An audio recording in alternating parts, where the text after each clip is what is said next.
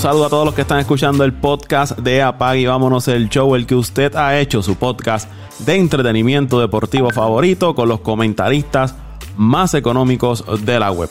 José Raúl Torres, Ángel Dante Méndez, Luis Vázquez Morales de Pasión por el Deporte y este que les habla Paco Lozada, agradecidos por el respaldo que le brindan todas las semanas a este podcast de Apague y Vámonos el Show. Les recuerdo que ya está arriba el episodio de los picks de esta semana número 6 de la NFL. Ya lo puede descargar y compartirlo con sus amigos y familiares. Por ahí me acompaña José Raúl Torres. Saludos, Pitín.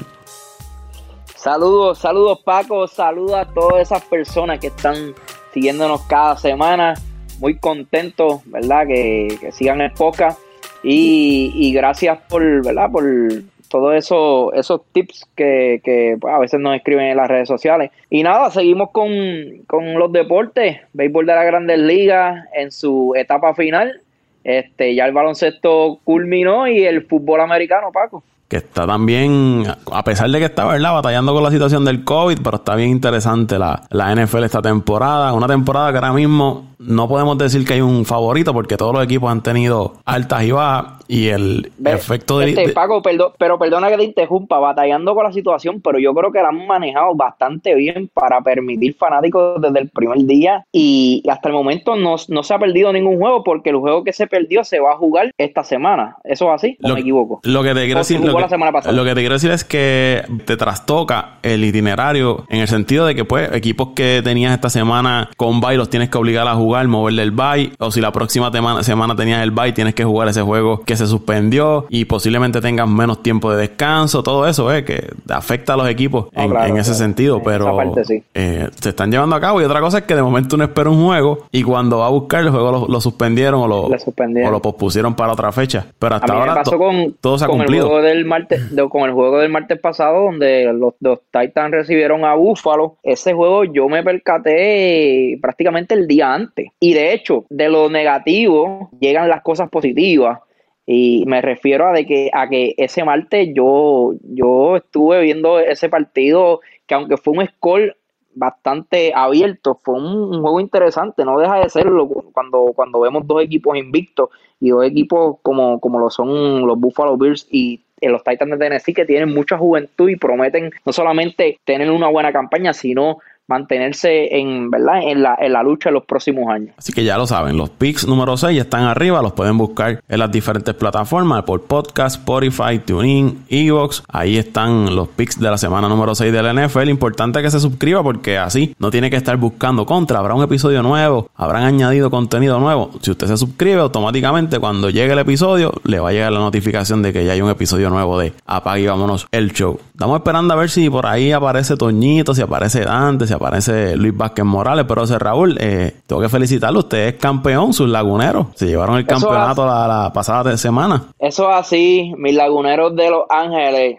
eh, primero tengo que recalcar que ya no es el mismo sentimiento que claro que cuando estaba Kobe Bryant, pero aún así lo, gozamos y, y, estamos bien contentos porque la franquicia luego de, oye, luego de 10 años prácticamente, sí, 10 años, Luego de 10 años, los Lakers eh, vuelven a la cima eh, y de qué forma, ¿sabes? Yo, yo era uno de los que yo, yo pensaba de que este equipo no tenía lo suficiente para quedar campeón y no es, y no es que no tenía lo suficiente, sino que eh, carecían de, de, este, de este jugador número 3, pero al final salió un Ryan Rondo, salió un Cowell Pop, salió un eh, Morris, que el mismo Howard también, y un gran trabajo del dirigente, que yo estoy aquí, yo, yo he visto gente que que todavía no le ha dado el mérito al dirigente. Hay que también recalcarle que este dirigente comenzó esta temporada y llegó al equipo a, un campeonato. Y yo recuerdo que, cuando, cuando salió esa firma, muchos la pusieron en duda y decían, no, pero ¿por qué se lo dieron a él? Teniendo allá que, pues, se lo hubiesen dado a Jason Kidd, que él no es como muy de mucha simpatía con LeBron, que todo esto. Y miren, eh, Siempre va a estar, ¿verdad? El, asterisco de que LeBron es el dirigente del equipo y se hace lo que él diga, pero eh, también el dirigente toma las decisiones y no, no todo siempre es lo que LeBron diga. Eso es así y, llegar a un equipo y una franquicia tan exitosa y tan y están, eh, ¿cómo, ¿cómo, lo podemos llamar? Donde, donde los fanáticos exigen tanto como lo es los Lakers, no es nada fácil. Y este hombre, ¿verdad? Se puso los pantalones en su sitio y hizo un gran trabajo. Un, yo digo, un, trabajo casi, yo diría perfecto, ¿verdad? Porque su primer año gana eh, la conferencia del oeste, tiene el mejor récord de la conferencia del oeste y luego eh, termina ganando el, campeonato de la liga. Lo que habíamos hablado, me parece también este el factor química, la química que había en ese equipo de los Lakers comparada con la de los Clippers, pues era muy distinta. Los Clippers, ese equipo de mucho talento, nunca tuvieron la química, pero los Lakers, sin embargo, de la mano de LeBron y Anthony Davis y un grupo de jugadores, ¿verdad? Que estaban comprometidos todos a la misma causa, ganaran o perdieran, siempre mantenían el mismo ánimo pues, eso fue parte de, esa situación y que ayudó a la química y motivación. Sí, que los Lakers los tuvieron ese, ese campeonato. ¿Qué tú crees, Anthony Davis? ¿Se queda o va a buscar un contrato en otro lado? Yo, yo, yo creo que se debe quedar. Yo creo que, que se sienta a gusto eh, con LeBron. Sabemos que LeBron no va a estar tantos años en esa franquicia. Sabemos que, ¿verdad? Por su edad, yo no veo a LeBron más de 3, 4 años en, los Lakers. Eh, ya, ya está cerca de los 40 años. Creo que cumplía estos, estos días 36. Eh, si, no, si no cumplen estos días, está cerca de los 36 años. él sabe que, que algún momento, si piensa hacer un contrato eh, de, de, muchos años. Sabe que algún momento LeBron no va a estar, pero yo creo que ese, él se ve bien, se ve contento y, sabe que tiene el material para cuando LeBron James salga de este equipo, mantener este equipo en, la cima. Quizás no, no, no como un equipo campeón, pero sí, sí manteniendo los chavos. Y después que tú, eh, como jugador, mantengas una franquicia como los Lakers en, ¿verdad? en los chavos, como uno dice, en las playoffs, yo creo que, con eso basta. Kobe Bryant no todos los años fue campeón. Kobe Bryant estuvo sobre 20 años, sobre 20, 21 años en la, perdóname, sobre 19 años, creo que fue, en la franquicia y, tuvo cinco campeonatos. O sea, estuvo prácticamente 16, 15 a 16 años en, en fuera del campeonato, pero aún así sabemos lo grande que fue Kobe. Anthony Davis quizás no sea lo mismo que Kobe Bryant, yo no creo que sea igual de grande que Kobe Bryant, pero puede dejar su legado, puede dejar su nombre si, si se mantiene en esta franquicia y pues verdad, este mantiene este equipo a flote, al menos llegando a unos playoffs. Y que es un jugador joven, apenas 26, 27 años, quizás cuando LeBron salga o esté más entrado en edad, pues ya tiene un campeonato y puede también ser eh, figura fuerte en la franquicia de los Lakers para atraer otro tipo de jugador a que se unan a él los Lakers. Ya tiene la experiencia, ya obtuvo un campeonato. Eso le da, ¿verdad?, un peso significativo entre los otros jugadores a la hora de reclutar talento a los Lakers. O que quizás cuando LeBron salga o cuando ya esté un poco mayor, pues entonces sea Anthony Davis quien decida eh, aceptar el rol de líder de ese equipo y atraer a otros jugadores a la franquicia. Porque no es lo mismo usted estar en New Orleans y pues, ir una vez a playoffs y ganar, qué sé yo, una serie, pero no es lo mismo ahora que estás en los Lakers y ya ganaste un campeonato a la hora de tú traer o invitar a otros jugadores a estar en tu equipo, pues eso siempre es importante y me parece que eh, se va a quedar, yo pienso que él se va a quedar, aunque a lo mejor firme un contrato dos, tres años, pero pienso que él se va a quedar en esa franquicia. Sí, definitivamente. Eh, esa es la, la, ¿verdad? la parte positiva, la parte negativa, o no negativa, sino que también él sabe que, que estar en los Lakers eh, eh, va a ser un, un, reto, un reto mayor, eh, un reto mucho más grande de, lo que es estar en New Orleans, una franquicia, ¿verdad? Que, que, que de estas franquicias como New Orleans, que no, no tengan mucho nombre. Pero yo, yo creo, yo lo veo enfocado y lo veo eh, preparado para, para agarrar esta franquicia y, y, correrla como, como, líder. Por ahí llegó Toñito Cruz. Saludos, Toñito. Saludos muchachos, saludos José Raúl, a Paco, a Dante, Dios lo bendiga donde quiera que esté, a Luisito, cuando aparezca lo recibimos. Y saludos a los que nos escuchan semana tras semana. Este otra semana más de tu podcast de deporte favorito, apaga y vámonos el show. José Raúl, para terminar con la NBA, ¿te sorprendió que Miami cayera en seis juegos? Antes de comenzar la serie, yo, yo aquí lo dije que yo veía fue el mío al revés. yo veía a, a, los Lakers ganando en seis juegos.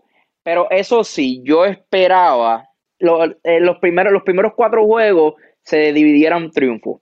Que la serie se pusiera 2 a 2 y luego los Lakers eh, Lo, lo, iban a rematar al equipo de Miami con los últimos dos juegos, pero no fue así. Eh, el equipo de Miami eh, cayó atrás y luego fue que sacó las victorias. Y tampoco me, ¿verdad? me, esperaba de que ese último juego se viera tan fácil y tan rápido. Quizás lo podía esperar en el tercero y cuarto cuarto, pero este juego ya estuvo, ya se decidió en el segundo cuarto.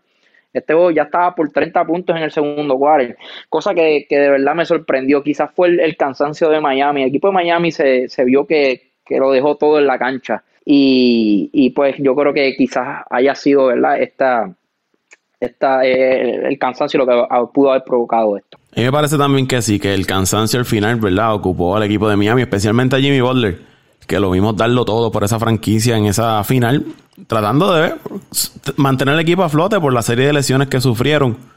Eh, Dragic eh, trató de regresar a ese último juego, pero entiendo que le hizo más daño que bien a, al equipo. No se veía el mismo drive, ¿verdad? La lesión se vio que le afectó grandemente y regresó para mantener quizás este orgullo de jugador y competidor. Pero no se vio muy bien, no se vio muy bien en cancha. Y Jimmy Butler ya en ese sexto juego no, no podía, no, no fue efectivo como lo fue en los dos triunfos que tuvo el equipo de, de Miami. Adebayo tuvo lastimado de un brazo. Al final, ¿verdad? El, ese cansancio fue lo que le pasó factura en ese último juego a, a Miami, que como tú dices, desde el principio ya una ventaja, 20, 30 puntos, que tú decías, ya no, no valía la pena seguir viendo el, encuentro porque no, no, era competitivo. Realmente no, no fue competitivo ese último partido de, de la serie. Yo esperaba que lo fuera, ¿verdad? Miami venía de ganar y quizás iba a ser un juego que se iba a ir hasta el tubo, pero no, no fue así. El equipo de los Lakers salió con, con una mentalidad de cerrar la final y LeBron James obviamente no iba a permitir tampoco que Miami empatara esa serie. No, no fue así, pero parecía de que los Lakers dejaron ganar a, Miami el juego anterior para, para acabarlo ese domingo. E, el, resultado, cualquiera diría que, mira, este, los Lakers dejaron ganar a, este quinto juego a, Miami, pero no, yo, yo creo que fue el cansancio. Y, y no fue que tampoco el equipo de Miami se entregó, porque sabemos que como jugó el, el juego pasado, ese quinto juego, Sabemos que el equipo de Miami todavía tenía la esperanza y tenía la fe de que podía ganar. Y si hay un jugador que de eso de entregarse es Jimmy Butler. Ese, ese, ese señor no se iba a entregar ni se iba a rendir ante nada. Ha demostrado durante toda su carrera que ¿verdad? es un tipo de jugador que hay que matarlo en la, en la raya. Sinceramente, ¿verdad? El cuerpo ya a un punto que no, no, te da para más. Eh, lo tuvieron que echar todo. El último juego que ellos ganaron eh, fue un Tommy Dame al final entre él y LeBron. Se, se pudieron llevar la victoria. Aquel tiro que falló Danny Green solo, que el pobre hombre recibió hasta amenazas de muerte. A veces los fanáticos, ¿verdad? Se pasan de, de la raya. Pero ya, ya, ya el cuerpo te dice basta ya. Este, venían de una serie dura con Boston, luego una serie dura con los Lakers. Las lesiones, pues te obliga a jugar más tiempo de juego porque la rotación no es la misma, la rotación se acorta.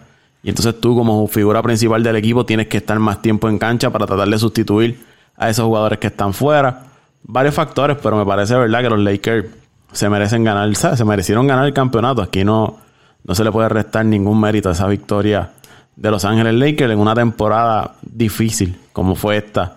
En una burbuja, se detuvo el torneo, regresaron. Así que felicidades a, tus laguneros. Eso es así, y muchísimas gracias. Yo espero que el año que viene sean mi, mi box. Vamos entonces al béisbol de la Grandes Ligas, series de series finales de liga. Tampa Bay los Astros, Bravos y Dodgers. Ahora mismo, en el momento que estamos grabando este podcast, está jugando el sexto partido de la serie entre los Astros y Tampa. Esa serie está 3 a 2 favoreciendo al equipo de los Rays. Está Blake lanzando por el equipo de Tampa. Mientras que Valdés está lanzando por el equipo de los Astros de Houston 0 a 0 en el tope de la segunda entrada. Oye, si usted es fanático de la defensa, del juego defensivo, eh, póngase a ver un juego de Tampa. La verdad que, que esos muchachos lo que han hecho es un show en, en la defensa. Acaban de hacer un doble play ahora. En la tercera base, Wendell, creo que es el apellido. Eh, la verdad es que, son tremendos en, la defensiva y son los que los tienen ahí. A la defensa es lo que tiene el equipo de Tampa Bay ahora mismo, en esta, por lo menos en esta serie, ¿verdad? Eh, yo recuerdo que el segundo juego creo que fue de la serie, donde eh, Margot hizo una atrapada en el right field, donde cayó al otro lado de la verja y conectó también cuadrangular. Y de hecho, los Astros también en la, en la parte de la defensa es es, lo que ahora mismo lo tiene atrás en la serie. Un, error de Altuve eh, fue clave en aquel juego para que Margot luego eh, conectar un cuadrangular con, dos envases para poner el juego 3 a 0. Ahora mismo por Tampa no está jugando el guardabosque central, Kiermaier, que es una de sus figuras principales, ha estado lastimado. Ese muchacho eh, se tira de cabeza, se tira contra la cerca, hace lo que sea por atrapar la pelota y se pone en riesgo en ocasiones, por eso es que siempre está lastimado. Ellos pusieron para este juego a Margot en el bosque central y a Rosarena, que hablamos en el pasado podcast, es el bate caliente en ese equipo de Tampa. Es el que ha mantenido la de Tampa corriendo durante esta serie, porque es como dice José Raúl, este equipo de Tampa es picheo y defensa, y siempre encuentran un bateador que le haga el trabajo, el que te dé el cuadrangular con un envase, el que te mantenga el equipo. Con algún cuadrangular en las postrimerías del partido. Pero a Rosarena ha sido la consistencia y la constante en esa ofensiva del equipo de Tampa. Eh, ha estado dándole palos a todo el mundo. A todo el que le traen le da un palo a Rosarena. Así que, que ese cubano se ha quedado con la atención de esa serie entre Tampa y, los Astros. Y por el lado de Houston, Carlos Correa, manteniendo, ¿verdad? Lo que ha estado diciendo desde que comenzó esta situación de allá en el 2017 con el escándalo de robo de señales. Eh, ha, sido la cara, ¿no? El que se ha mantenido dando el frente en la franquicia de Houston, hablando con los medios, defendiendo a su equipo. Y el quinto partido lo acabó con un cuadrangular. Que Carlos Correa, ¿verdad? Eh, es la figura principal, se puede decir, el líder de ese equipo ahora mismo y es una serie también que hemos visto eh, el movimiento de picheo. Se fueron con Glasnow, el equipo de Tampa, en el cuarto partido, buscando acabar la serie. No tuvieron éxito. Ayer, pues, utilizaron lo que le llaman el, juego de, bullpen, utilizar a, a sus relevistas.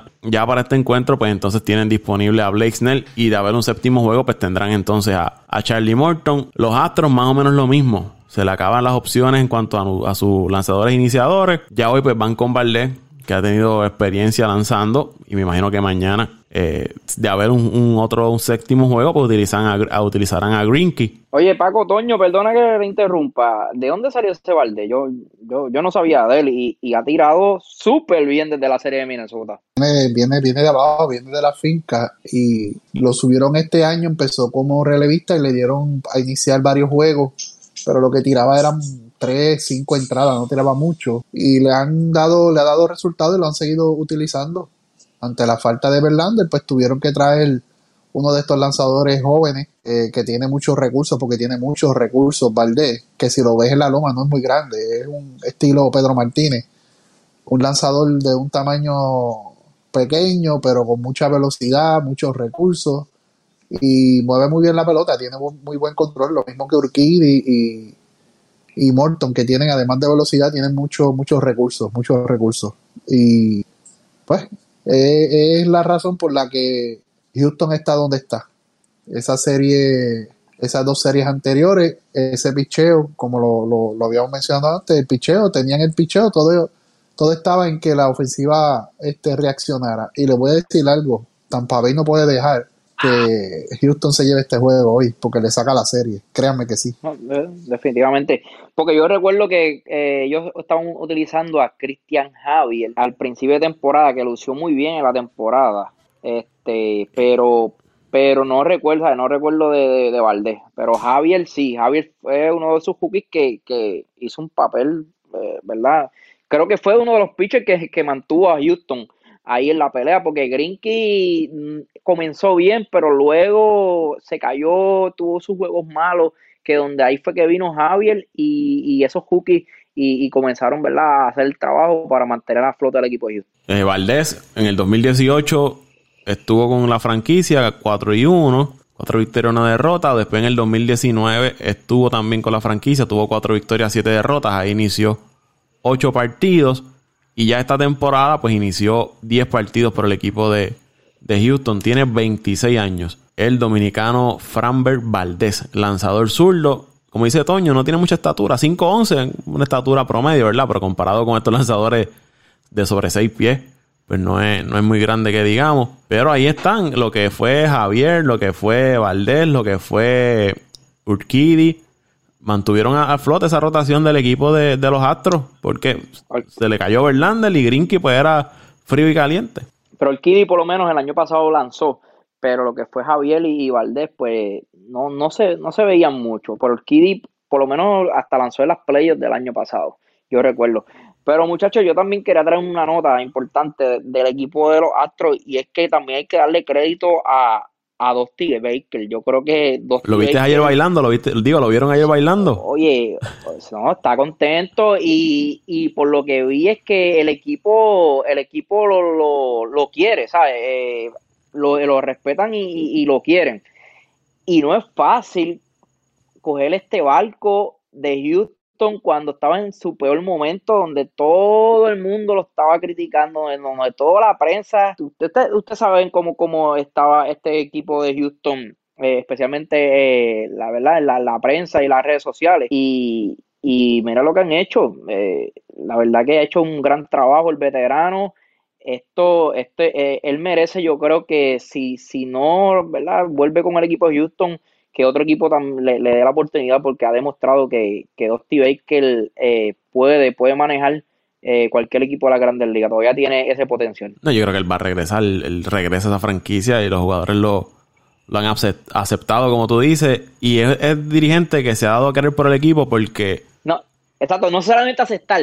Yo he visto como que hay ese cariño con él. Sí, porque ayer, en el partido de ayer, quinto juego, cuando Correa sacó, fui y le di un abrazo. Igual cuando Altuve cometió los errores en aquellos partidos, él fue donde Altuve en un momento y le dio un abrazo y le, le expresó cariño y vamos para encima y todo eso, que eso también, ¿verdad? Como jugador ayuda.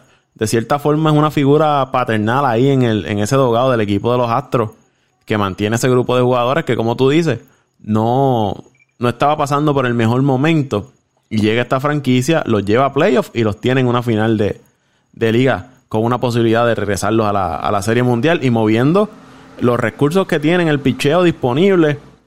Y hasta ahora, ¿verdad? Una, está, está atrás de la serie, pero pasó dos series así, moviendo las fichas que tenía como, como eh, para lanzar.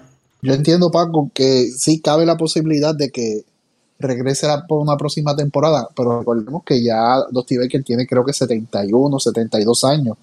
Eh, ya está para, para disfrutar de un buen retiro. Ha sido, como lo, lo, dije en uno de los podcasts, una de las mentes maestras de los tiempos modernos del béisbol, ganador.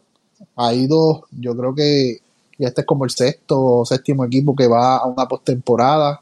Eh, no ha tenido suerte en ganar campeonato pero, pero es una de las mentes maestras. Al principio él tenía un poco de problemas con los jugadores por el trato, era muy fuerte, muy sarcástico en su forma de ser, pero pues lo que hemos visto es que ha, ha cambiado modificó, mucho. Modificó, eh, modificó, sí, modificó. Y, y yo entiendo lo que le digo de que sí cabe la posibilidad de que, de que regrese, pero entiendo que no. Él vino con un propósito a esta franquicia, él vino con el propósito de levantar la moral de los jugadores, con el propósito de, desviar la atención y borrar la atención de ese, de ese escándalo y la ha manejado muy bien, la ha manejado muy bien. Es un equipo que, que si se hubiese quedado con algún otro dirigente que no fuera eh, con ese, esa experiencia y ese temple, y él es un experto en eso de manejar la prensa y, y, desviar los temas y, y, desviar la atención y manejar todo, todo, todos esos conflictos, y para eso fue que lo trajeron a él. Por eso es que yo entiendo que, que sí cabe la posibilidad de que regrese con el trabajo que ha hecho, pero entiendo que no, que él vino con una misión específica de levantar este equipo, sacarle lo más posible al talento que tenían, que no o sea, eh, eh, siempre han tenido un buen talento, pero tuvieron muchas bajas, peloteros que se lesionaron, peloteros que se le fueron, entrando, peloteros entrando y saliendo de lesiones, y tenían un buen talento que, que sí demostraba potencial, pero no, no había despuntado, y eso es lo mejor que él hace en todos los equipos que ha, que, ha estado, sacarle el mayor potencial y el mejor provecho a sus jugadores. Y para eso fue que lo dieron, y por eso es que entiendo que que posiblemente no regrese, además de lo que le mencioné antes, que ya tiene 71 años, ya, aunque se ve que es un hombre saludable y, y, y, y, se ve fuerte y un hombre en plena salud, este, ya, ya, ya entiendo que él va a cogerse al retiro, eso es lo que yo entiendo. A lo mejor me equivoque, pero sí es de algo, estoy seguro que él vino con un propósito a esa franquicia. Él va a regresar la próxima temporada porque le queda el, el, equipo le aceptó la opción que tenía en el contrato para el 2021. O sea que por, lo menos un año más estaría de, regreso con la franquicia de Houston en cuanto a contrato. No sabemos, ¿verdad? Si él luego después habla con el equipo y dice, miren, este, ya yo cumplí mi meta, este, no busquen a otra persona, ¿verdad? Pero por lo menos el equipo ya ejerció la opción para la próxima temporada 2021. O sea, que estaría esta y la próxima. Y la próxima. Pero añadiendo a eso de Toño, fíjate, estoy, estoy bastante de acuerdo con lo, con lo que digo, estoy de acuerdo por completo. Y también yo creo que también él, él aprovechó la oportunidad para, para demostrar quién es, ¿sabes? Eh, Dusty Baker estuvo varios años fuera y, quizás se fue como este dirigente del, casi ganador. Y, quizás también este año, ¿verdad? No tengo la oportunidad de llegar a una World Series y ganar un campeonato, pero demostró lo, que, ¿verdad? Ya Toño eh, dijo y lo que yo dije también al principio de que eh, cogió este barco y lo enderezó. Y quizás nos vayamos con otra imagen de él. Sí, no, no aquella de que a los Baker siempre pues, se quedó corto, nunca pudo, sí fue un buen, dirigente, pero nunca pudo llegar. Pero quizás ahora todo cambie y nos va, no, no, ¿verdad? Eh, el día que él se retire y que se vaya, nos vamos con esta imagen de que, oye, Dusty Baker cogió aquel equipo los Astros y lo enderezó y lo llevó a, a ¿verdad? donde lo llevó, que todavía no sabemos a dónde, a dónde puede llegar este equipo. Ahora mismo el equipo de Tampa está ganando 1 a 0 a los Astros, un sencillo de Load y luego un doble de Adame. Trajeron la primera carrera ahí para el equipo de, de Tampa. En el fondo de la segunda entrada están ganando 1 a 0 frente a los Astros. Y algo también dejando ya todo aquello que ocurrió en el 2017 y el escándalo este. Estamos hablando de un equipo de Houston que esta temporada perdió a Verlander, perdió, que era su lanzador principal, y perdió a Cole en la agencia libre. Eh, Verlander, ¿verdad? Por lesión. Osuna, que se esperaba que fuera su closer, fuera. El novato del año, Jordan Álvarez, fuera. O sea que estamos hablando que perdió del año pasado a este cuatro de sus principales jugadores. Y miren dónde está en la pelea. Eh, buscando empatar la serie y forzar un séptimo juego para luego ir a la Serie Mundial. Y McCullers, McCullers tuvo un tiempo fuera también, que no se te olvide, una lesión. Sí, que tuvo Tomillón, estuvo el año, pasado fuera y regresó este año. ¿verdad? Viene de, recuperarse de, de, esa lesión Tomillón con lo poco que han tenido y todas las dificultades que han, enfrentado, pues están ahí en, la batalla frente al equipo de, Tampa Bay. Mm, aquí solamente hay unas personas, digo, sacando a Raulito, que ya lo ha aclarado, aquí hay solamente unas personas que están locos porque Houston se elimina y son los fanáticos de los Yankees. Y digo sacando a Raulito porque esta conversación la hemos tenido miles de veces, pero Paco, ahorita tú lo traíste al chat y esa misma eso mismo que, te trajeron a ti, eso mismo yo lo he escuchado tantas veces. O sea, eh, eh, eh, ya lo que pasó, pasó. Si cometieron ese error, ya fueron penalizados y, ya sufrieron sus consecuencias del error que cometieron. Pero, o sea, si usted no pudo llegar, no deje de estar tirándole tierra a los demás equipos. Si su equipo tiene un problema de que tiene una ofensiva robusta, pero que depende de los cuadrangulares y el problema de las ofensivas que depende de los cuadrangulares es que no todos los juegos se dan cuadrangulares ni todo el tiempo. O sea que eh, para anotar carreras se le va a hacer más fácil. Cuando llegan, llegan en, en, en bonches, en manada, por cantidades grandes, pero cuando escasean, escasean por mucho tiempo. Y, ese es el problema de, los Yankees, no solamente los Yankees, del equipo mismo de Minnesota, el de, el de, el de Cincinnati el equipo de los Mets, que depende mucho de, de, la, de la ofensiva de, largometraje. O sea, ah. hay que tener una ofensiva un poquito más balanceada. Aquí yo traje un dato una vez que, el equipo de los Yankees se parece mucho al equipo. Yo digo, yo digo que, prácticamente son, son los mismos equipos, los Dodgers y los Yankees. Son, son, son lo mismo, ¿sabes? Dependen demasiado del, del, del, del batazo largo. Y ahí están la, los resultados. Equipos que no han podido ganar el campeonato porque quizás eh, han, han eh, como construido su equipo a base de eso, de batazos largos, cuando otros equipos quizás se han enfocado en otras áreas como el picheo, como jugadores que lleguen más a base y, han tenido resultados. Eh, y digo, o sea, y, Toño, trayendo, volviendo al tema de los Yankees, hay, ahí están los Yankees fanáticos de los Yankees que aceptan la realidad y que mira, pues, pues, yo soy uno. Yo siempre he dicho que los Yankees en los últimos años han tenido buenos equipos, equipos eh, de tremendos bateadores, eh, de eso mismo, de, que te traen un buen show, porque cuando, cuando dicen batear, no la sacan, no la sacan, ¿verdad? De, después de la verdad. Pero no han confeccionado equipos buenos y, y ese es el problema cuando hay otros fanáticos de los Yankees que se creen que por nombre, ah, tenemos a Giancarlo Stanton, tenemos a, Gary Sánchez. yo, yo, yo he conocido fanáticos de los Yankees que creen todavía en Gary Sánchez, que creen que Gary Sánchez es mucho mejor receptor, no estamos hablando del bate, receptor que, que, la mayoría de los, de los catchers de, de las grandes ligas. Y ahí está el problema. Eh, y saludos a mi primo Davidito, que es uno de ellos, que yo he tenido peleas con él de que no, Gary Sánchez no debe estar en ese equipo. Yo siempre he dicho que como único Gary Sánchez está en el equipo de Yankees, puede estar en el equipo de Yankees, es como bateador designado. No tiene más espacio. Pero lamentablemente hay fanáticos que pues creen que, Gary Sánchez eh, puede ser el catcher eh, eh, lado de los Yankees en, los próximos años. Y, y, yo creo que si Gary Sánchez sigue detrás del plato, los Yankees no van a poder ganar un campeonato. Para terminar con el tema de Houston y Tampa y guiarnos de pitonizos y adivinos, ¿ustedes creen que los Astros empatan la serie y logran, ¿verdad?, ganarla o ya esto se acabó? Ah, bueno, yo, yo diría que, eh, Ya bueno, Paco, ya yo te dije, si Houston gana, si, como le dije, si Tampa tiene que ganar hoy, sí o sí, si Tampa permite que Houston le saque este juego, yo te diría que las posibilidades de ganar mañana se reducen como a un 20 o un 30%.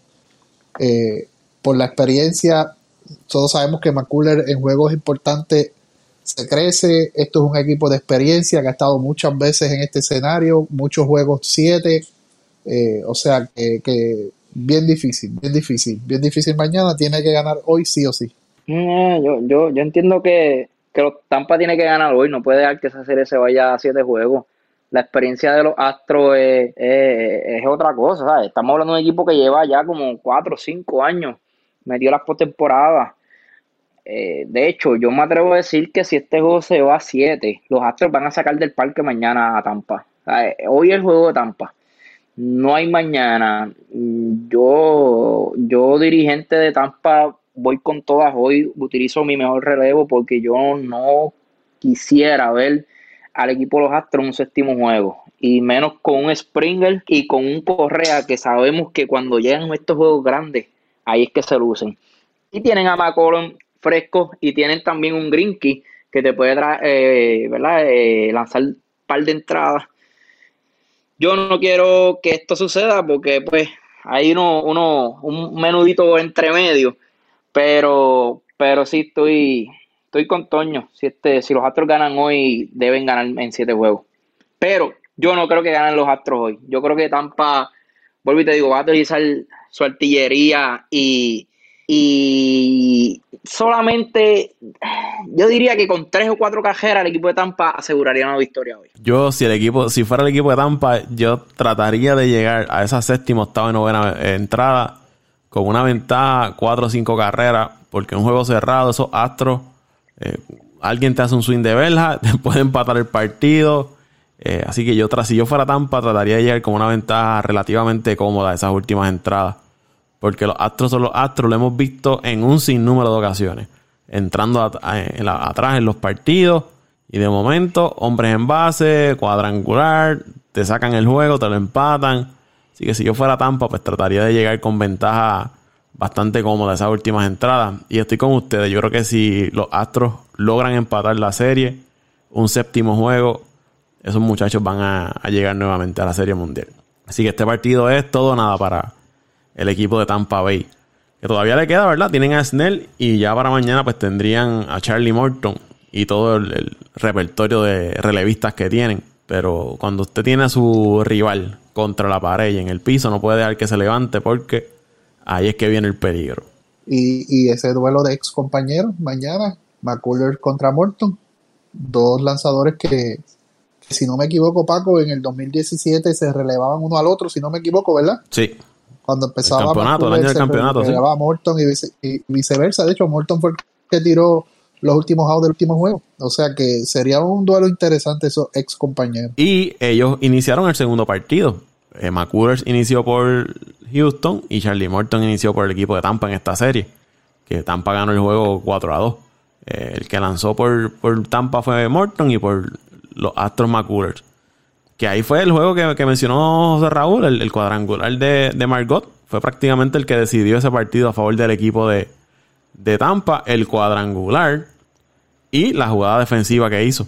Esas fueron las claves de ese partido. Porque... y si no llega a ser por ese cuadrangular, a McCullers no lo hacían cajera ese día. Exacto. Eh, McCullers estuvo bastante dominando esa ofensiva del equipo de Tampa. Él tiró siete entradas y solamente una carrera fue limpia de las cuatro que le hicieron y ponchó a once. que eh, estuvo dominando. Y la, limpia, la limpia fue. ¿Cuadrangular? El cuadrangular. Uno de los cuadrangulares. Y, ah, porque le dieron dos cuadrangulares. Eh, sí, un cuadrangular. O sea que, que, si no hubiese sido por ese error, tiraba siete y ninguna carrera, era suficiente para que el equipo de Houston ganara ese día. Ese fue el partido de los dos errores de Altuve en, en tiros a, a, las bases. Sí, bueno. Vamos entonces a la otra serie, Bravos y Dodgers. Esa lo está ganando los Bravos 3 a 1. En contra de todos los pronósticos, porque todos veían y creo que todavía piensan, ¿verdad? De que los Dodgers son el equipo a vencer y el equipo a ganarlos todos a ganarlo todo en esta temporada desde el inicio. Y luego de que adquirieran a, Mookie Betts. Pero los Bravos han tenido buen picheo, han movido sus bates. Y más allá de ese tercer juego desastroso donde los Dodgers le dieron una paliza 15 carreras por 3, pues los Bravos han dominado. Yo les diría la mayor parte de esa serie al equipo de, de los Dodgers. Tanto así que luego de coger esa pela 15 a 3, van al cuarto partido y le dan una pela a los Dodgers 10 carreras por 2. Que aquí se hablaba lo que habíamos hablado con el equipo de Houston. ¿Quién te va a iniciar luego del tercer partido? Ellos tuvieron a Fried y a Anderson unidos. Lograron llevarse las victorias. El tercer juego traen al novato Wright, otro de los novatos, porque Anderson también es novato. Y lo explotan en la, misma primera entrada. Eh, los Dodgers se llevan ese juego. Y el cuarto partido, pues todo el mundo decía quién va a iniciar, a quién van a traer. Van a traer un relevista. Pues sacaron otro novato, Bryce Wilson. Y esto era a ver cuántas entradas nos puede dar este muchacho y mantenernos en juego. Y resulta que solamente permitió una carrera que fue el cuadrangular de Edwin Ríos. Y de ahí en adelante dominó esa ofensiva de los Dodgers por seis entradas. Y los Bravos movieron los bates frente a, a Kershaw, que nuevamente sufrió otra, otra derrota en, en postemporada. Y ahora para el quinto partido, pues irán los Bravos con un relevista a iniciar el encuentro que es AJ Minter, el zurdo, y los Dodgers pues van con el novato, Dustin May, que es el... el, no, novato entre comillas, Paco, porque él lanzó el año pasado, pero tú sabes cómo... Cómo manipulan... Eh, sí, manipulan esas estadísticas que no, no, lo entiendo, ¿sabes? Un tipo que tiró, que está hasta en las playoffs, tiró el año pasado. Y el mismo caso de Bryce Wilson, que es novato, pero es la tercera temporada que, que tira con la franquicia. Lo que pasa es que lo suben, te tira media entradita y así los lo van moviendo. Pero Dustin May es este prospectazo que tienen los Dodgers, el Colorado, como yo le digo, de pelo largo, grande, que se trepa ahí en, la loma a tirar pedra. Pero van frente a un equipo que a lo más que le bate es la recta. Estamos hablando que el equipo de Atlanta es uno de los equipos, si no el mejor equipo bateándole a la recta, para que tengan una idea. Ya había, tirado en, relevo, ¿verdad, Paco? Sí, en uno de los primeros partidos. Eh, Freddy Freeman le batea 438 a lanzamientos que están sobre las 97 millas. Y The Arnaud, el receptor, le batea 538 a, este a estos lanzamientos que están sobre las 97 millas por hora. Y Dustin May, eh, su sinker, promedia 97.9 millas por hora. Así que debe ser un, gran duelo. Y los Dodgers, ¿verdad? Cruzando los dedos de que May le pueda dar buenas entradas. Pero aquí ha sido la ofensiva de los Dodgers. La ofensiva de los Dodgers ha desaparecido en esta serie, momentos clave, bases llenas, corredores en posición de anotar. Y no, no pueden traer las carreras. Y, y esa ha sido una de las dificultades de los Dodgers. Mookie Betts apenas ha conectado dos indiscutibles en la serie, que una de las razones por la que los Dodgers lo traen es eh, esta pieza, este MVP que ganó campeonato con Boston, vamos a traerlo a esta franquicia, vamos a darle esa extensión de contrato para que nos ayude a ganar la serie mundial. Y hasta el momento están contra la pared. ¿Qué le ha parecido a ustedes esta serie? Bueno, Paco, yo te diría lo que estuvimos hablando en el, en el chat. Los Dodgers creo que ya encontraron el equipo con quien iban a perder este año. Eh, los Bravos han jugado eh, no solamente esta serie, sino todas las series, hay que decirlo, han jugado bien su picheo eh, iniciador y su relevo, que siempre era la queja y la lloradera de Paco, ha hecho el trabajo. Eh, eso era en temporadas anteriores, ya esta temporada con los cambios que hicieron. Ay, Paco, esta temporada todavía está, al principio de temporada estaba en la Era el picheo, el picheo iniciador era lo que cogían palos. Este, están tirando bien también.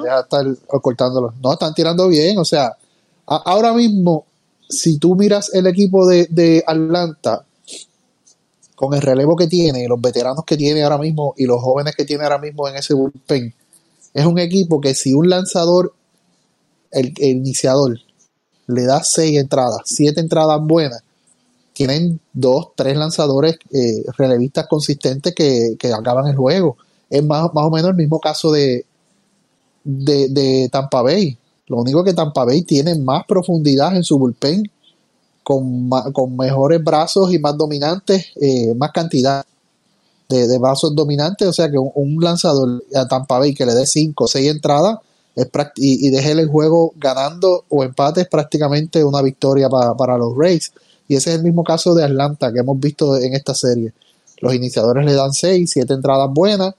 Si lo pueden llevar hasta las 8, mucho mejor. Pero de 6 de seis entradas que le den, 7 entradas que le den, con el juego adelante o empate, las posibilidades de Atlanta eh, son drásticamente, eh, aumentan drásticamente. O sea, y, y, yo, si no se acaba hoy, que entiendo que se acaba hoy, ya mañana esta serie debe estar decidida. Los Astros, lamentablemente, siempre encuentran una serie, ya sea, perdón, los Dodgers, ya sea que la serie de división, en, en, la, en, la, en la serie de en las series divisionales, en las de campeonato de liga, sea en la, en la serie mundial, siempre encuentra con quién perder todos estos últimos ocho años. Bueno, ¿qué, qué te puedo decir? Este otro año de sesión para el equipo de los Dodgers. Eh, quieren la cabeza de, del dirigente Dave Robert. Eh, hay gente que, escuché gente ayer criticando al mismo Kershaw, ¿sabes? Este Kershaw lanzó seis entradas, perdóname, cinco entradas, el juego estaba una a una. Sí, le cayó un poco de aguacero en la sexta entrada, pero es que este equipo de los Dodgers está confeccionado para ya una quinta entrada tener unas tres y cuatro cajeras lo menos, y no es lo mismo. Tú como lanzador, entrar en un juego en la sexta entrada, una a una, que entrar en un juego este, con, una ventaja de dos hasta tres cajeras, que tú sabes que un veterano como Kecha va a entrar más cómodo y, va a utilizar mejor sus lanzamientos. estuvo obligado a, estar siempre bajo presión todas las entradas y sabemos que este equipo de Atlanta, no importa quién esté en la, en la goma de lanzar, le va a dar la cara a cualquiera, lo ha demostrado. Eh, con el único que no pudieron demostrarlo fue con, con Bauer, que Bauer hizo con, con ellos. Mi, nuevo jugador favorito, mi nuevo jugador favorito. La verdad que, que, que Bauer es otra cosa. Pero sabemos que este equipo de Atlanta, con, con que tú le lances cinco entradas buenas al equipo de Atlanta, es más que suficiente. El equipo de los Dodgers vuelve a demostrar que es un equipo de momentos, de momentos y que depende de los batazos grandes. Y, y, eso es lo que está pasando en esta serie. Un equipo de Atlanta que no depende de los batazos largos, sino que batea. Eh, es un equipo consistente que prácticamente todas las entradas te llegan a base. Eh, y, esta ha sido la diferencia. en Ajuya Bicho la diferencia ha sido un equipo que batea de momento con e, otro equipo que, su ofensiva es una continua, una, ofensiva de, que siempre eh, te va a molestar y siempre va a traer este, corredores eh, todas las entradas. Plus, sus iniciadores han hecho el trabajo.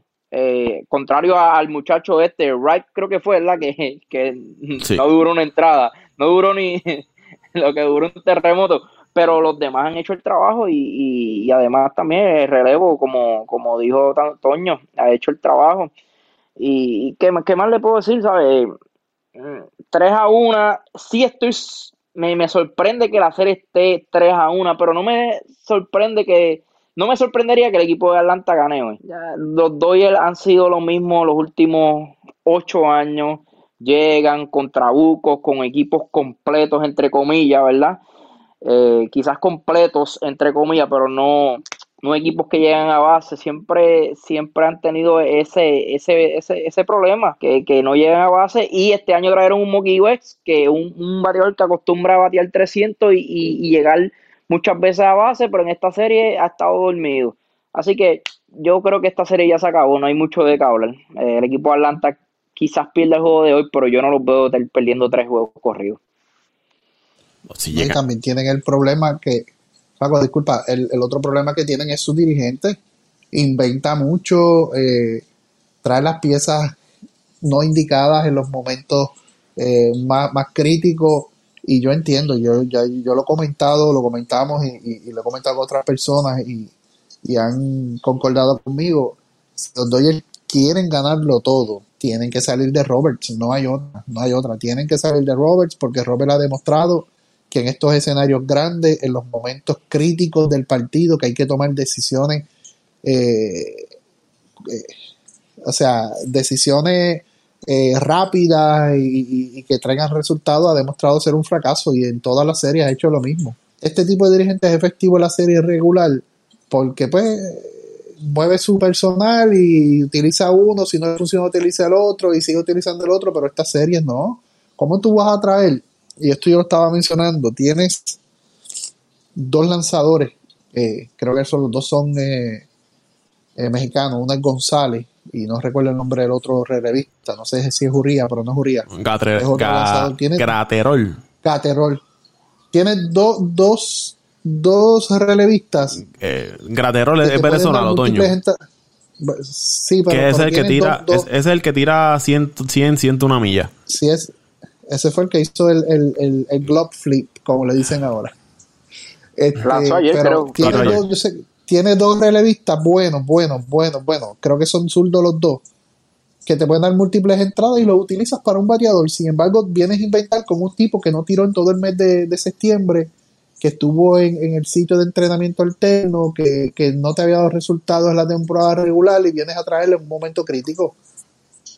O sea, no, no puedes hacer eso, tú no puedes hacer ese tipo de, experimentos en, una serie y menos contra un equipo de Atlanta que su dirigente ha demostrado ser un estratega, yo te diría Paco, de los mejores que yo he visto en los últimos años. O sea, tú no puedes hacer eso, tú tienes que traer las piezas clave, los momentos clave, si te hacen el trabajo bien, si no te hacen el trabajo también, o mala suerte, pero traíste las piezas que tenías que traer en el momento. Porque muchas veces uno como dirigente hace los movimientos que tiene que hacer y no le salen por X o Y razón, pero tú tienes que hacer el movimiento que es traer al lanzador o al bateador correcto en el momento correcto, aunque te salga o no te salga, porque muchas veces el, béisbol es cuestión de probabilidades y de suerte, ¿me entiendes? Y si no, no traes las piezas indicadas y te sale mal, quedaste mal. Y si te traes las piezas indicadas y te salen bien, pues tuviste suerte. Pero, pero yo entiendo que hasta que no salgan de Roberts y busquen un dirigente más estratégico que mueva mejor su juego, no van a conseguir ganarlo todo. Oye, eh, antes, antes de pasar contigo, Paco, pero para mí, yo no sé para ustedes, quizás Paco sí, claro, porque es fanático de ellos, pero para, para mí eh, quedó demostrado que el equipo Atlanta es la mejor alineación que hay en la Grandes Ligas y yo creo que no hay duda de eso. Eh, este equipo, este equipo no solamente tiene fuerza, sino es que, como dije, llegan a base. Esos, esos tipos son, son un out difícil. No hay uno que tú digas, oye, este debe ser un out, ¿verdad? Este, fácil. No lo tienen. ¿Sabes? Si vamos a ver otras alineaciones, los Yankees, este, los Boston, siempre hay por lo menos dos peloteros que tú dices, esto debe ser un out en el equipo Atlanta yo no veo un out fácil. Y cuando tú tienes una alineación así, es, bien complicada. Por eso digo que, para mí el trabajo de Kerch ayer fue, fue excelente. Lo único que el equipo de Dodgers no, no, no está trabajando, no, no está llegando a base. Tienen que llegar a base a hacer, hacer pichar esos lanzadores de, Atlanta. Ayer le dieron demasiado, le dieron demasiado break a ese lanzador de Atlanta al igual que el, creo que fue el primer juego de la serie, muchos ponches. Esa es otra cosa, el equipo de los Dodgers se poncha demasiado y, tienen que también eh, eh, bregar con esa situación. Y claro que sí, el problema principal es, Dave Robert. Yo creo que tampoco de eso, nadie, nadie tiene duda de eso. En el caso de los Dodgers, ¿verdad? Seager ha sido la, la constante ofensivamente eh, Turner, Muncy, ¿verdad? Te pueden sacar una que otra bola, pero la constante ha sido ahí. Pero mencióname a alguien más de eso. Mencióname a alguien más de eso. El mismo Edwin Río. Eh, es un bateador de fuerza, pero no es un bateador promedio. Está el mismo Kike Hernández. No, son bateadores promedio. O sea, que te pueden sacar una bola, pero luego pasan cinco o seis turnos y no pueden dar un hit. Eh, voy, a, voy a mencionarte. Mookie Betts no ha bateado en la serie. Bellinger desaparecido por completo. Eh, Will Smith, que fue el receptor, que es el receptor que fue el que dio aquellos cinco hits contra el equipo de San Diego, ha desaparecido.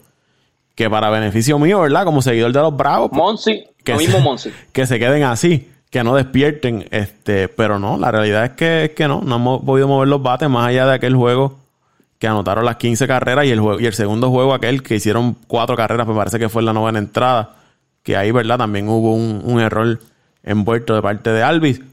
Pero más allá de eso, ayer en el partido, en una ocasión tuvieron bases llenas con un solo out y solamente pudieron hacer una carrera, que fue un fly de, fly de sacrificio. De ahí en adelante no pudieron hacer más ninguna otra carrera.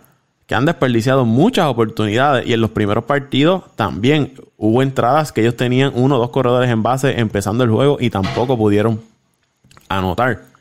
Que algo que le ha dado, eh, que ha ayudado a los Bravos en esta serie es que siempre eh, marcan al frente las carreras. En el cuarto partido, pues cayeron atrás 1 a 0, que fue aquel cuadrangular que conectó Ríos, pero luego Osuna ya en la cuarta entrada había empatado el partido eh, con un cuadrangular enorme que le, conectó a, a Kershaw. Que vamos a Kershaw. Él tiró bien, él estaba tirando muy bien, más allá del cuadrangular que le había dado Osuna, había estado tirando bien. ¿Qué pasa en esa quinta entrada? Eh, sexta, sexta.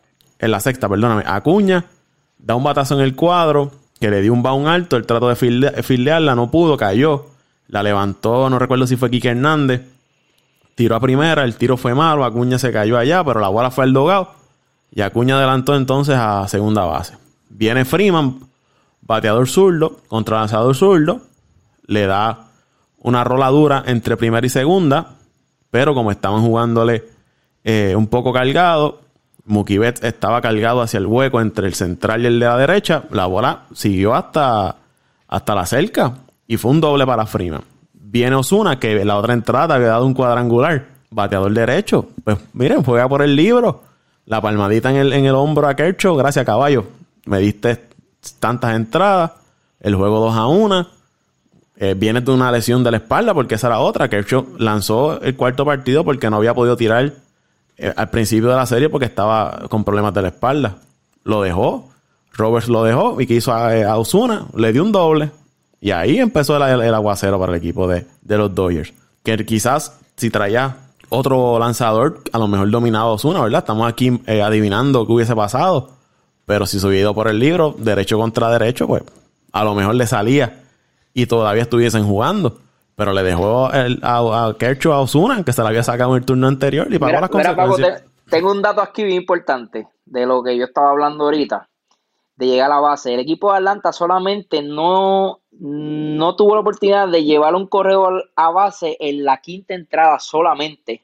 Que Riley, eh, Riley, eh, Riley whatever, eh, dio un fly. Luego Camargo dio una roleta y, y Pache o Pache se ponchó. Pero en todas las entradas, por lo menos colocaron un corredor en primera base. El equipo de los Dodgers solamente tres veces lo hicieron en todo el juego. Ahí está la clave. Los Dodgers dieron, los dieron tres, solamente tres, tres entradas, solamente, en tres entradas solamente de nueve pusieron un corredor en primera base. El equipo de los Dodgers no lleva, no está llevando a la gente a las bases y ahí es que está la serie. Los Dodgers dieron tres hits. Dos fueron de Turner y el cuadrangular de Ríos. Dos bases por bola de Monsi, una base por bola de Bellinger y una de, del primera base Betty. Creo que es, que es el apellido de él. Esos fueron los, únicos corredores que, llegaron a base. Atlanta dio 14 indiscutibles y recibió tres bases por bola. O sea que estamos hablando de 17 ocasiones llegaron a, a, base más los dos errores que hicieron los, los Dodgers.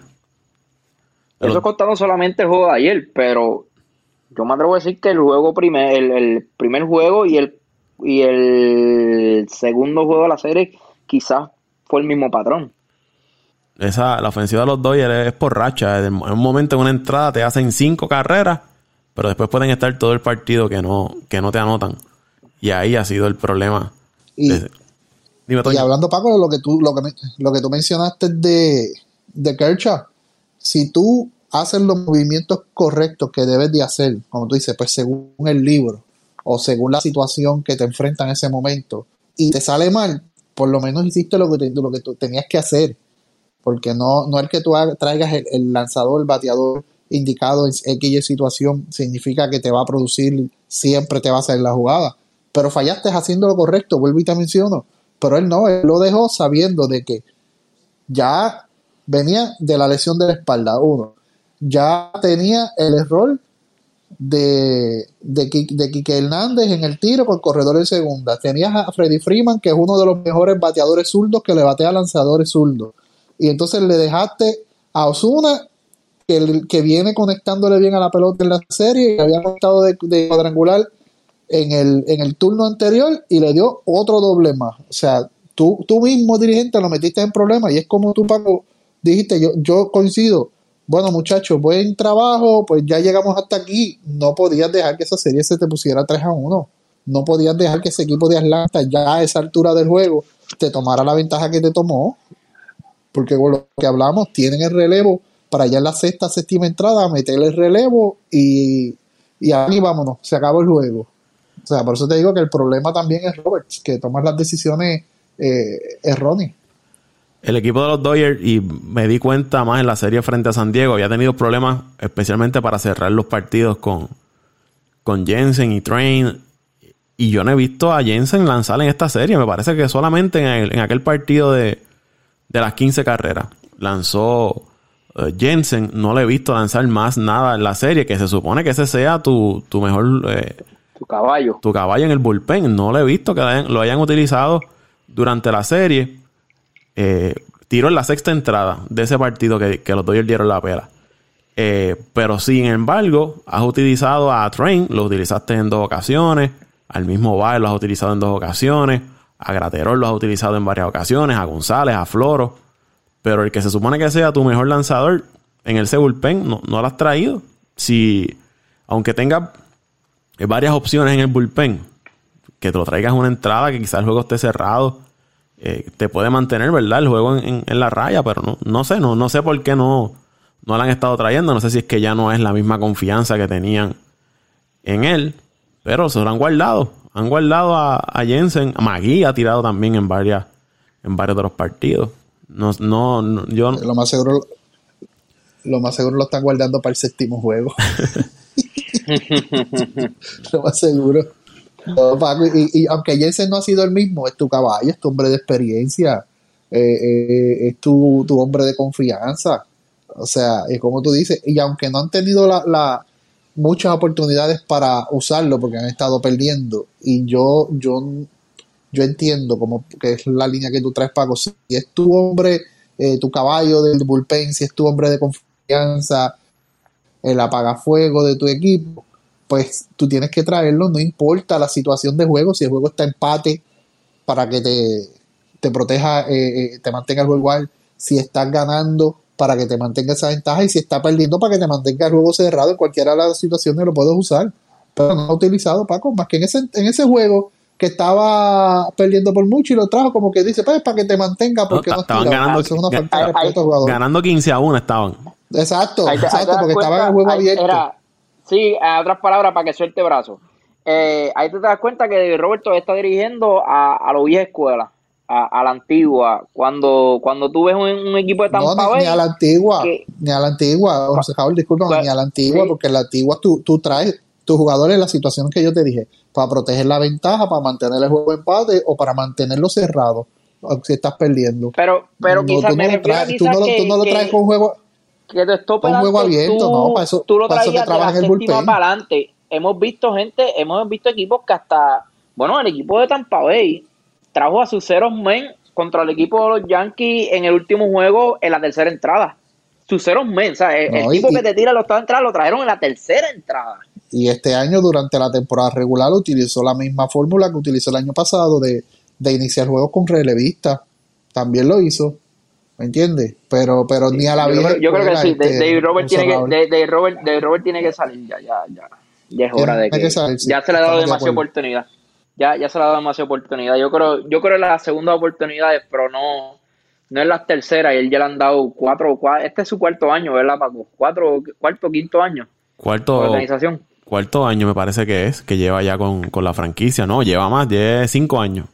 No, ya cinco años con este. Entonces le han dado cuatro oportunidades. O sea, tú quizás le puedes dar dos temporadas, pero ya yo creo que una, tercera temporada tú no, tú no puedes dar chance.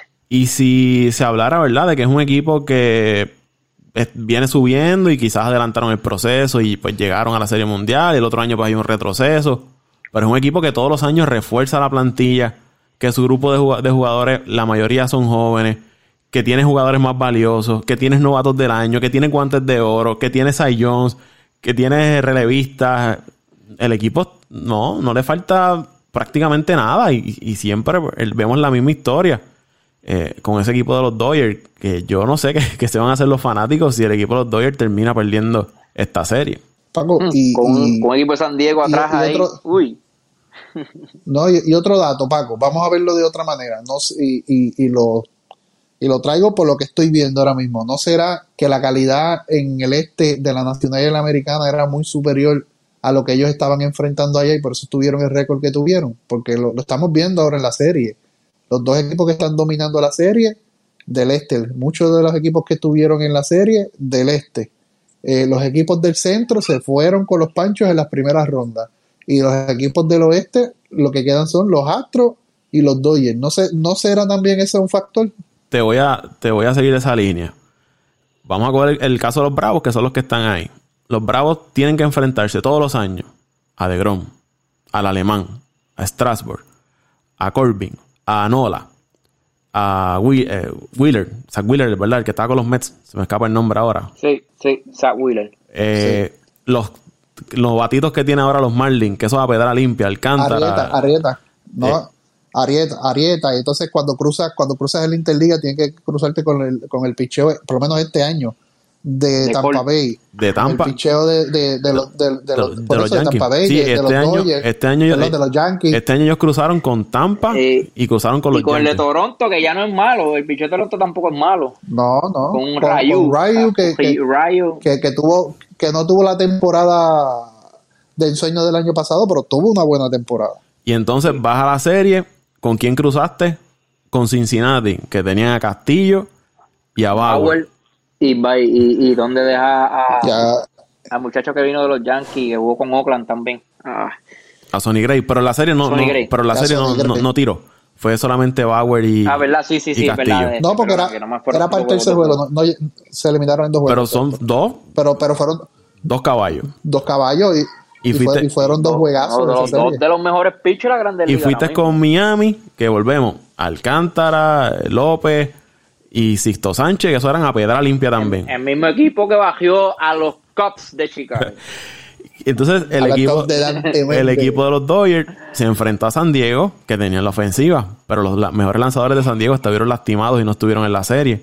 Y, eh, y la otra serie que ellos enfrentaron, que fue la de San Luis, San Luis fue, no, ahora no, me recuerdo con quién fue que ellos cruzaron en esa primera ronda. A mí se me, se me perdió ese, ese cruce de los Dodgers. Ah, con Milwaukee.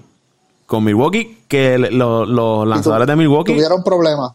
Tuvieron los juegos cerrados. Creo que fue un juego 4 a 2. Tuvieron. Y 3 a 2, me parece que fue 2 A 1.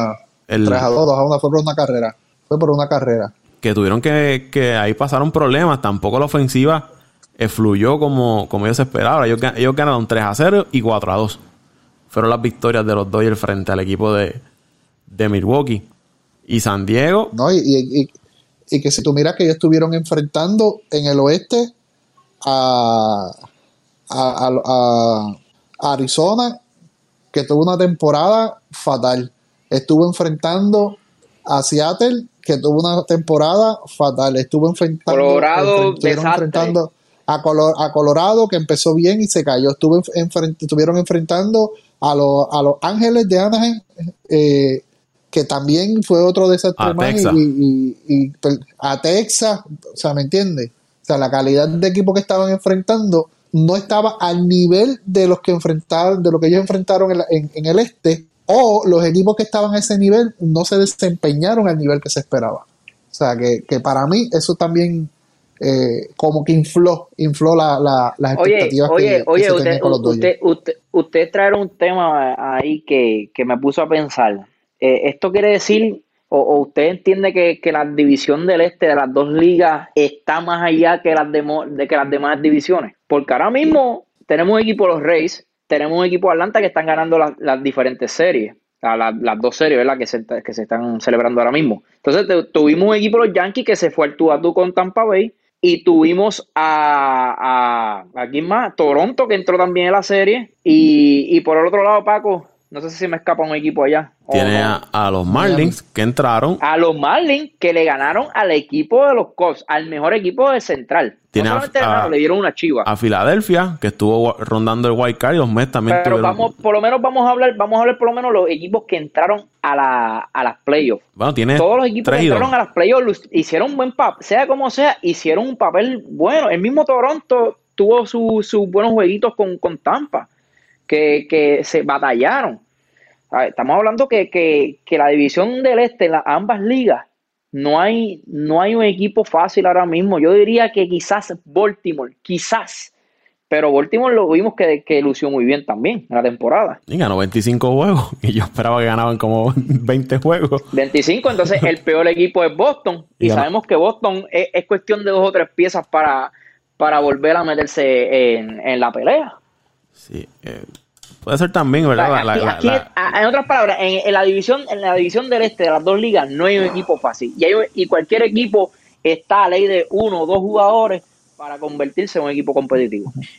Eh, y trayendo el caso de Boston, el, Boston tenía la ofensiva, el problema de Boston era el, el, picheo, que no tenía picheo este año. Por lo menos picheo inicialista no tenía picheo iniciador este año. Ese, fue el, mayor problema de, Boston. Y bateaban, ese equipo tenía muy buena ofensiva. Bateaban, tenía buena ofensiva, seguro que sí. Ah, antes de irnos, en la quinta entrada, Tampa sigue ganando a los Astros una carrera por cero.